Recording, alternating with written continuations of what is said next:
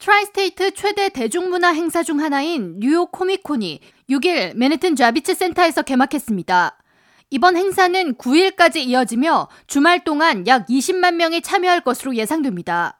코미콘은 애니메이션과 캐릭터 영화, 일러스트레이션 및 게임 등 글로벌 콘텐츠를 경험할 수 있는 엔터테인먼트 박람회로 뉴욕뿐 아니라 시카고, 파리 등에서도 개최되지만 그 중에서도 뉴욕 코미콘은 단연 세계 코미콘 중 압도적인 규모와 화제성을 자랑합니다.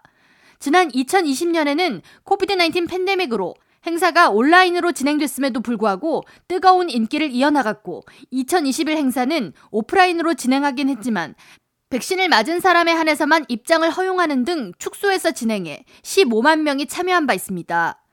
이번 2022 뉴욕 코미콘에 입장하기 위해서는 여전히 마스크를 착용해야 하지만 백신 접종 증명서는 제시할 필요가 없습니다. 주최 측은 팬데믹 기간 온라인상으로 행사를 진행했을 때 수익이 이전에 비해 70%에 그쳤다고 밝히며 올해 자비츠 센터 대면 행사로 뉴욕 코미콘의 부활을 기대한다고 밝혔습니다. 뉴욕 코미콘은 미 동부 최대 행사인 만큼 만화와 영화, TV 시리즈, 게임 산업 등 업계 종사자와 전 세계 팬이 함께 소통하는 장으로도 유명하며 행사 참가자들은 매년 화려한 복장과 코스프레를 선보여 큰 화제가 되기도 합니다. 이번 행사에는 영화 스타워즈의 주인공 오스카 아이잭을 비롯해 드라마 아웃랜더의 작가 다이애나 가벌던, 배우이자 가수인 아이스티, 배우이자 모델인 코코 오스틴 등이 참가합니다.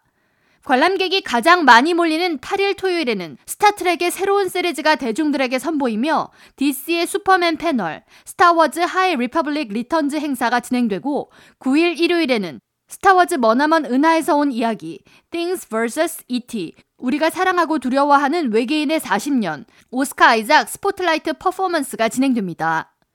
행사와 관련한 보다 자세한 사항은 뉴욕 코미콘 공식 홈페이지 www.newyorkcomiccon.com에서 열람할 수 있습니다.